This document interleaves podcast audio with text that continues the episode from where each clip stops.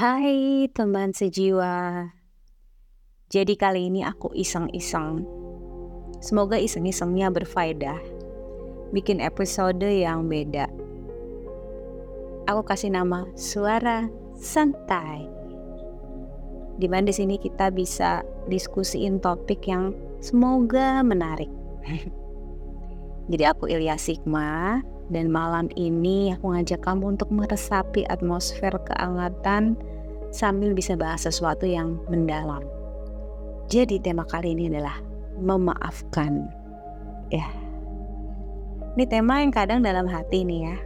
Namanya memaafkan, kadang-kadang kita suka banget bilang, "Iya, iya, aku udah maafin kok."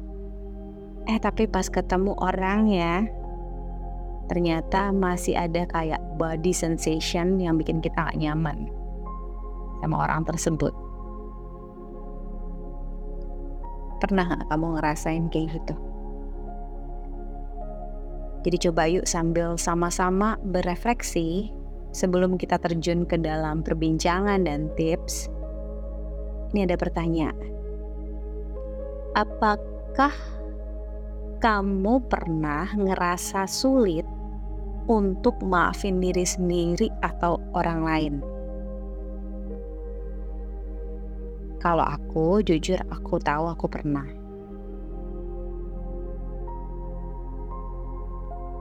Jadi hari ini yuk mari kita jelajahi. Mengapa memaafkan begitu penting untuk kesehatan mental kita sendiri?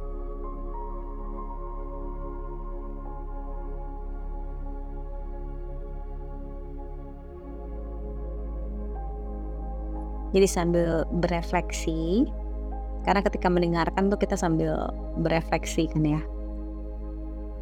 Coba deh, pernah nggak ingat-ingat ketika kita berusaha, berusaha banget untuk maafin, ada nggak sih sensasi-sensasi yang muncul di dalam badan kita, dalam diri? Ada nggak? Kenapa terkadang masih ada rasa nggak nyaman? Dan gimana cara untuk menavigasi perasaan itu untuk akhirnya kita bisa damai damai sama diri sendiri damai sama kejadiannya dan bisa memaknai ulang peristiwa tersebut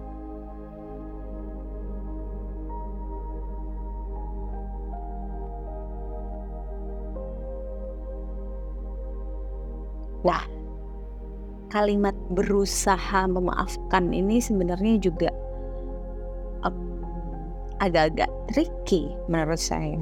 Karena kadang-kadang setelah kita berusaha maafin, masih aja ada sensasi tertentu yang muncul. Dan sebenarnya ini normal ya.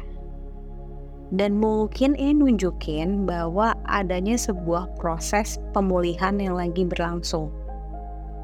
Nah, mungkin ada sebagian orang yang ngerasa ada perasaan lega, namun juga bisa ada juga ada yang ngerasain perasaan bingung, nggak pasti, atau bahkan rasa nggak nyaman itu sendiri.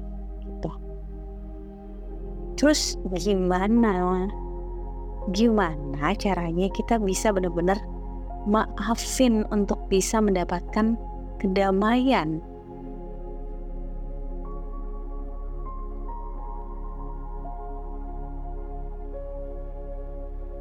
Karena semakin kita menolak gitu ya, atau semakin kita terlalu berusaha, rasa itu semakin kuat. Apakah tidak sebaiknya kita kasih izin untuk ngerasain dan mengakui perasaan tersebut tanpa judgement? Ya gak sih? Jadi kasih diri izin gitu untuk ngerasain hal tersebut. Dan akuin rasa tersebut oh iya aku masih sedih aku masih teringat kejadian tersebut. Kejadian tersebut membuatku benar-benar terluka. Dan ketika kita mengakui rasa tersebut tanpa menilai oh rasa ini nggak bagus rasa ini harus kita tekan tanpa ada penilaian kita bisa jadi mengidentifikasikan sumber sensasi tersebut tuh asalnya dari mana. Gitu. Jadi coba deh teman-teman bisa mempertimbangkan untuk menulisnya dalam jurnal. Karena jurnal itu sangat berarti banget dalam hidup aku dan benar-benar nyelamatin hidup aku gitu dengan berjurnal. Lalu coba deh bicarain dengan teman yang kamu percaya gitu ya atau juga profesional kesehatan mental untuk bisa dapetin perspektif tambahan.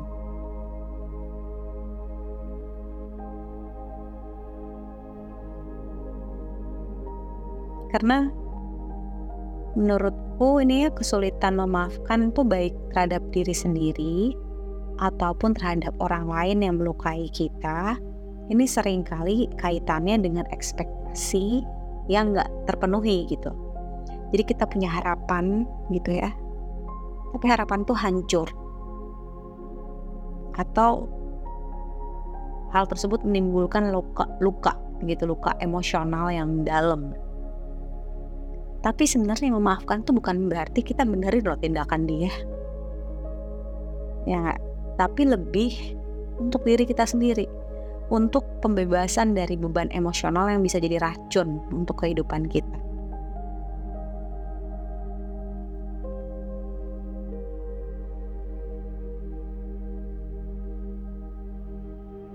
Jadi kalau kita bisa ngelihat dari holistik gitu ya. Lihat dari situasi atau sudut pandang yang lebih luas, kita jadi bisa punya empati dan berusaha bisa memahami perspektif dari orang lain, bahkan orang yang melukai kita. Nah tentunya ini juga nggak instan, karena ini membutuhkan latihan, membutuhkan introspeksi untuk memahami akar perasaan kesulitan untuk memaafkan. Jadi jika teman-teman ngerasa aku nggak bisa maafin ini karena udah berpuluh-puluh tahun atau bertahun-tahun atau udah udah terasa sebagai dendam dan penyakit hati gitu yang di dalam diri gitu, jangan ragu untuk cari bantuan jika perlu. And ini tuh bukan proses yang instan, jadi nggak perlu terburu-buru juga. Karena proses memaafkan itu bisa makan waktu. Dan itu adalah langkah yang berkelanjutan. Itu sih kalau menurut aku. Jadi mungkin teman-teman punya cerita tentang memaafkan gitu ya. Dan mungkin sudah terbebas dari rasa benci. Boleh dong kasih ceritanya di IG Radar Selaras atau Aksara Jiva karena hal tersebut bisa juga untuk um, refleksi teman-teman yang lain yang bisa mendengarkan atau bisa ntar saya bacakan gitu. Jadi harapan saya sendiri gitu ya, semoga kita semua bisa terbebas dari penyakit hati dan mendapatkan kedamaian dalam hidup. Oke, sebenarnya ini kita, aku juga nggak pengen terlalu lama karena mau memberikan kesempatan untuk teman-teman untuk berefleksi. Jadi nextnya aku ingin mendengar pendapat kalian tentang topik apa sih yang ingin dibahas selanjutnya di Suara Santai. Jadi kirimin aja DM kalian ke Instagram Radar Selaras.